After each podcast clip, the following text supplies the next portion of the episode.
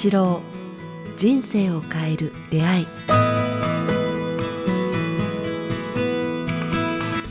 こんにちは早川洋平です。北川八郎人生を変える出会い。この番組はポッドキャスト YouTube 各プラットフォームでお届けしています、えー番組のフォローチャンネル登録をよろしくお願いします。北川先生今週もよろしくお願いします。よろしくお願いします。さあ、えー今週もですね、先週に引き続き、えーご質問が来ています。はいえーなんかすごいですね、食欲の秋、読書の秋、質問の秋っていう感じで質問がたくさん 来ているんあありがたいでですけども、ありがたいですね。はい、読ませていただきます。はい。はい。えー52歳女性の方からいただいています。えー北川先生にご質問があり、えーメッセージを送らせていただきます。えー私の趣味はアクセサリー作りなのですが、えー趣味のアクセサリー作りで収入を得たいなと思い始めました。えー先生はお金を、お金儲けを考えずに純粋な気持ちでいれば勝手にお金が入ってくるとおっしゃっていましたが、お友達に作ったものを、えーこれ可愛いね、欲しいなと言われると値段を言えずプレゼントしてしまいます。えーお金を請求することは動機の純粋性から外れてしまうのではと思ってしまい、なかなか販売につなげることができません。えープレゼントをして喜んでもらえたり、えーつけて歩いているのを見て、えーとても嬉しくなるのですが、趣味を収入につなげるにはどうしたらよいでしょうかということで、あこはいれはもうこれだけで本一冊先生に書いていただきたいぐらいみんな知りたいと思います。僕も未だいやいに知りたいです。いや、あこれ、あの、全く僕の言うことを誤解されてると思いますね。あの動機の純粋性っていうのは、あの、お金儲けとは全然こう関係、まあ今から説明しますけれどね、あの、我々は生きていかない、人間として生きていかないといけないので、うん。動機の純粋性ってのは持っていくのは、どこに持っていくかって言ったら、お金儲けすることとか、そんな別にして、なんか作る時の喜びとか、その人に勇気を与えることとか、はい。それからその人になんか、あーなんか生きる力を与えたり、うん。喜びを与えたりすることが先にし、それを優先して、はいそれそれが与えることによってお金という形で返してもらうのが、こう、動機の純粋性なんですね。うんうんお金を貯めるために、そそこを、あの、なんかいいものを作るっていうんではなくて、いいものを作っておればお金っていうものを返ってくるから、でもうん、ちゃんとお金をもらわないといけないんですよね。うんで売ら、あの、売って、買っていただく。はいだから、その、ど道具や愛情とお金は、こう、同等のものだから、いいものを作ってお金をきちんともらってほしいと思いますね。だから、いい音楽をやれば、もあの、目には見えないんですけれども、はいやっぱみんなチケットを買って、あの、なんかそれを聞きに来ますよね。はいで、あの、私の話としては、私も陶器を作っていったからよくわかるんですけれども、はい。だから、私の考え方は、あの、いつもこう、3分の1、3分の1、3分の1という考え方をしてるんですね。物価。え例えばだから原、原価が3分の1で、はい。で 3, 3分の1が収入で、はい3分の1がそのなんとか、あの後の広告代とか、あの、なんていうんですか、あー移動いろいろね費とか、ホテル代とか、宣伝費とか考経費も含みますよね。はいはい。だからはいはい1万円の値段をつける、あ、3000円の経費、も元がかかったら、あそれに対して私のお金を3000円乗せて、うんうん3分の1のの3で9000円で、こう、行き来取引とか、ああの、これは初めて先生のその辺の話を聞きましたね。これはなかなか貴重なお話ですね。はい。私は3分の1、3分の1、3分の1っていう、だうん大体ですね、うんあ。の、げ原価の、それに上乗せしはいて自分の日当と、利益がね、必要ですからね、はいそれは。あと、あの、運経経費ですね。うん運転費って言いますかね。こう次の土を買わないといけないとか、うん。から、あの、今日、あの11月に作品展やりますけども、はいその会場費とか、宿泊代とか、食事代とかいうのをうん。載せて、それが3割か4割っていう形ですね。でうん3分の1の、その価格も、例えば1万円のものだったら3000円で、こう、17分台、大元の生活と言いますかね。うん。うんご飯食べることや、あの家賃や、はい。電気代や、あと回さないといけないので、うん。まあ人間生活もありますからね。うんだからそれはきちんと割り切って当然のことだと思ってます。で、同じようにですね、私のあの、麦彦っていう子供がいるんですけど、はいはいはいその人の奥さんがですね、この方と同じように、あの、アクセサリー。を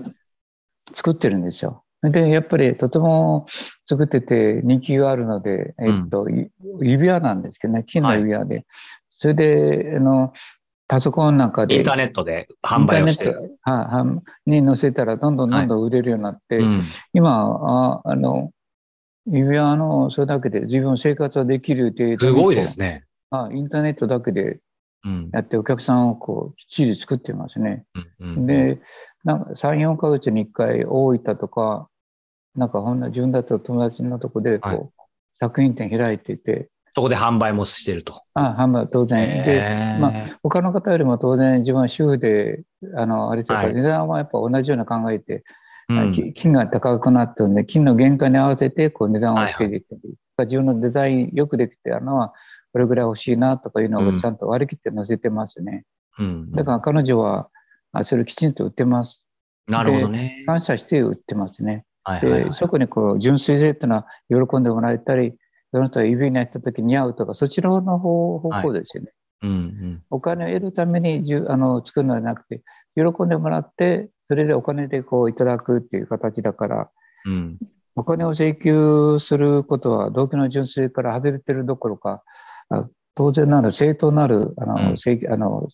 要求なので、全然構わないと思いますね。うん。先生、うん。あのーそうすると、まあ今ね、その部分の一番大事なマインドというか、根本の部分、今先生に教えていただいて、多分この方もすごく、あのーよくご理解いただけたと思うんですけど、まああとね、その値段の付け方なんかも参考になると思うんですけど、次にやっぱり伺いたいのは、多分この方もう一つき多分聞きたいんだろうなということ、僕自身もそうですけど、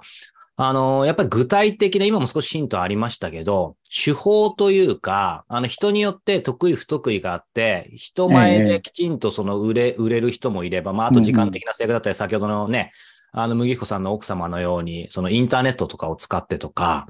あると思うんですけど、その辺もちろん人それぞれだと思うんですけど、なんて言うんでしょう。うーん、売る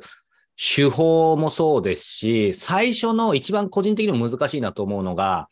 値段？うーん。いや、値段というか、例えば、北川先生もね、その、最初陶器作っていたときに、それで、例えばそれを売るとか考え当然なかったと思うんですけどね、あのー東急のね、方が来て、はえーもう陶器店っていう話なので、まあ、先生の場合ちょっとまた特殊,、特殊だと思いますけど、つまり最初にこの方もはい。ご友人が例えば欲しいな、みたいな時に、あの、無、あの無料であげちゃうと。で、うんそれをまあ正当なものだからきちんと金額もらうっていうのは確かにその通りだと思うんですけど、やっぱり最初の、まあ、ある意味、1円をきちんともらうというか、その辺のいわゆるどちらかとメンタルのブロックというか、そういったものを突破するためにはどうしたらいいのかって、最初の一言もそうかもしれないし、あとはまあそもそも最初からインターネットでやるとか。簡単ですよ。あの、買ってもらった方に、こう、これ、どれくらいだと、あの、お金払う、し親しい人だと言ってくれると思うんですよ。これ、どれくらいだと買いやすいとかいうような値段を聞いてもらう。うん。だから、同じようなものをいろんなとこでね、道の駅とか、またはデパートとか、わかりませんけれども、うん。そういうところであると思うので、えーそこで、それと同等なものをつけるよりも、自分はもうちょっと高くとか、自分はもうちょっと安くとかできると思うので、うん。えーそれを比較されると値段つけて、つけておいた方がいいと思いますね。そうですね。値段、値段つけないのは、いいと取られたら、そう安く売ってしまうんですよ。僕も当うん時しょっちゅうあったんですけど、値段つける前に、あーっと来られた時、それを2万円とか3万とか言えなくて、ついつい3000円とか、後ではあれ3000円安かったな、もう手放したいっていうのがあって、それからは今、あの、11月に一品店やるんですけども、あ同じように、その時にそんなこう屈辱的な値段で売りたくない、いいのいいのができるんですよね。うん。そんな値段で売りたくないっていうものがあるんで、うん。だからそれはもう取っといて、もう人生の最後最後に今回出すんですけど、うん。まあ、それは相当の自分の中の宝も国宝級のものだから、すごいいい値段をつけますね。本当作品の中にはいい作品と、そうでも普通の作品と、うん。まあ、安い作品3つぐらいの段階があると思うんですね。作ってみてね。うんだから、まあ、これは安くていいやって、これは普通の値段でいいや。うんこれはもう絶対出来が良くて、これはなかなかできないっていうのは、僕値段思い切ってたくさん高くつけていいいと思いますね。そして大事にしてもらいたい。はい。で買ってくれる人が必ずいるんですよね、いいものは。なんかうん、ちょっと時間がかかったり、はい場所がかかったり、なかなか売れなかったりしますけれども、そうやって自分の人柄を乗せて売ると、そうですね。はい、あの、広がると思いますね。でもなんか、今お話伺ってたらね、あのーその、親しい本当にお友達だったらね、まさにこの可愛いに欲しいなっていう時に、これいくらぐらいだったらいいかなっていう話をね、相談もいいと思いますし、なんか僕なんか友達に売るっていうのはなかなか難しいっていう感じの僕、僕自身もそういうタイプなんで、今先生おっしゃったように特にアクセサリーって現物だから、はい。なんかそういうね、あの、マーケットとかあるじゃないですか、出店して。だからそこでそのまま素直にね、価格も自分でつけたい価格をつけてみて、た、試すのが一番なんか良さそうですね。そうですね。客は値段が、あ値段は客はつけてくれうんるっていうところもありますけども、はいまあ、売れる、なかなかでも買ってくれないんですよ。同期もそうだったけど、最初は本当に買ってくれないです。で、すぐ高いとか、あなんとかいつあの、いろいろ文句言う方がいますけれども、まあ、信念を持って、これぐらいで、はい、あの、やっていきたいって言ってると、その人の人柄と売りたいのではなくて、買っていただいて、大事に使ってくれたら嬉しいと思って、値段をつけるといいと思いますね。値段付けってなかなか難しいんですけども、本当に難しいですね。うんなんか、買っていただかないとやっていけないし、か安くすると出るけれども、なんか、作る時間と労力がかかって、なんか、すごい惨めになってしまうからですね。だから、あの、み惨めな善意っていうのがあるんですよ、うん言葉が。うんなんかあんまりこう善意とそのね、動機の純粋性も大事なんですけども、そこに善意っていうものを導くと、惨めな善意っていうかね、うんただで渡してしまったり、安く渡してしまったりすることすると、自分がすごく惨めになるのでそう、ですね。それはいい作品に対してはちょっと誇りを持って、少しいい値段でいっていくっていう経験を積まれるといいと思いますね。確かに。2年から3年ぐらい経つと、その人のあの作る作品の値段っていうのが確立するので、まあ、早川君が言われるように、最初の一歩を値段をきちんとつけてやっていくと、あ、これはこのくらいの値段で買っていただけるんやなって値段をつける高さが分かってきますね。うん。まあそういう意味では先生どうでしょう？まあこれだけでまた別の回に聞きたいぐらいなんですけど、よくお金は後からついてくるっていう言葉もあるじゃないですか。だから本当にいいものを作っていればっていう枕言葉がついてお金はついてくるだと思うんですけど、それにしても、やっぱりそれと同時に、それもまた誤解しちゃいけなくて、やっぱりきちんと今の値段をつけるとか、勇気を出して、やっぱ売ってみること。なんかそ、その辺っていうのはその商品とかサービスだとやっぱそこは必要で、つまり、ほ、ほっといても、そういう商品とかサービスとして売らなくても、まあ、場合によっては先生の最初もそうかもしれないですけど、向こうからね、本当に人とか縁とか本当にすごいものであれば、これで、これを買ってくだ、あの、売ってくださいみたいな場合もあるかもしれないですけど、一般的にはきちんとちゃんと商品として値付けして世に出すってことも大事ですよね。あ、それが先ですよね。でで僕らは特殊だった。値段の付け方分からなかったんですけど、うん。まあ、当時の東急プラザの人たちが先値段をこれぐらいでって言って、はい。わあこんなに高くつけていいのかなと思ってたんだけどそれで売れたんですよね。はい。まあ逆に言えば今早川君が言われたようにそこで知り合った人たちの中で個展を開けませんかとかうちにお貸してくださいという人が必ず出てくるんですよ。なんか不思議な人柄とその作品に対してね。麦彦も何彦も今陶器作ってるし、はい麦彦の奥さんもそうなんですけど、なんかそういう人が自分のその人の人柄と作品が結びつくならば、必ず人柄と作品の両方を買ってくれたら、はいあの、個展を開くとかいう方が日本中結構いらっしゃるんですよね。はいはいはい。だからなんか、麦彦も何か今忙しく、あの、あちこち行き来してますね。必ず人のつながりを、が、つながりができてくるって言いますかねうん。だからい一度できたら、お互いにこう、本音を話し合って、こう、大事にしていくって言いますかね。季節の挨拶とか、ありがとうとか、感謝とか、絶対はし、はが、はしご、つながったはしごを外さないって言いますかね。はいなんかそういう人とのつながりを大事にする人、とこ、人柄も大事ですね。うんうん。で、はい根底にはやっぱ買ってくれて感謝って言いますかね。そうですね。うん、そんなのがあれば広がっていくと思いますね。作品の良し悪しも大事ですけども。あありがとう。なんか、なんか個人的なんですけど、僕もね、まあ、この、ポッドキャスト、YouTube もそうですし、普段何かをこう、販売するときっていうのは、やっぱりインターネット上で売ることが多いんですけど、でもやっぱり、り最初に起業して、まあ今もそうですけど、なんて言うんだろう。まあある意味ね、お金をいただいた時っていうのは、まあ、あの、先生の番組もそうですけど、基本的に番組をこう作ったりインタビューすることでお金をいただくことが多いので、目の前にいるあの最初の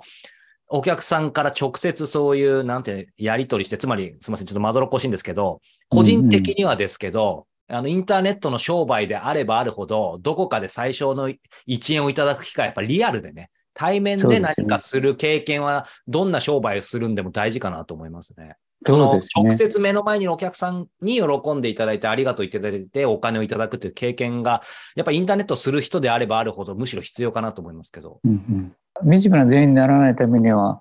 ちょっと先に、先に値段をつけとかないと、うん、値段をつけずに置いとくと、買い叩かれてしまうんですね。こう、なんか初めてでしょみたいな感じ、最初の作品だからこんなに安くていいでしょみたいなこと言われるので、やっぱ自分のこのくらいので値段でとか言って、まあだから結構ね、芸術家、僕もいろんなアーティストの方インタビューしてますけど、あの、特に絵画とかアートだとね、ギャロ、ギャラリー？画廊、はいはい、でね、あの、画商の人がついて、まあその人たちももちろんビジネスですけど、あの、クリエイターアーティストにとってはもうそこ、そこら辺の交渉しなくていいから、そうですね。それはやっぱ大事かなと思いますよね。うん、今度の作品っていうのも絵画、僕は写真と絵を持っていくんですけど、はいぱやっぱ高くつけきらないんですよ。本当にこ。ういう先生もそうですね。いやいや、なかなかね、自分、まあ、難しいですよね、自分で自分のにつけるっていうのはね。陶器のは土と燃料と努力と燃費と、なんか、もうすぐ時間かかるから、それ相当の値段つけないとやっていけないっていうのがあるんですけど、絵とか写真の場合は、まあ、なんか割と東京の複雑さがないので、値段つけるのがとても難しくてですね、どうしても安くってしまうんですよね。まあ、まあ、でもまあ今回の場合は自分が生活するんじゃなくてとかいうそういうね全員の惨めさの値段をつけているようにしてますね。ということで、なんか学び大き今回はですね、えー、回となりましたが、今ね、あの先生からもお話しいただいたように、まさに、えー、この先生の原画作刀展がですね、えー、11月22日から26日、えー、もう間もなくですね、えー、東京、えー、上野でですね、えー、ルートギャラリーで開催されますので、まあ、今日のお話をですね、いろいろ、い。ろんな意味で、えー、聞聞きつつ、この、えー、展覧会に行くと、まあ、勉強になりつつ、先生の作品変えますので、えー、そう、そうです、そうです。はい。ぜひ、えー、ね、えー、実体験も含めて、えー、ぜひ今日のね、ご質問者の方もそうですけど、お越しいただけたらというふうに思っています。えー、ということで、えー、番組では引き続き皆様からのご質問、ご感想を募集しておりますので、ぜひお寄せいただけたらと思います。えー、北川先生、今週もありがとうございました。ありがとうございました。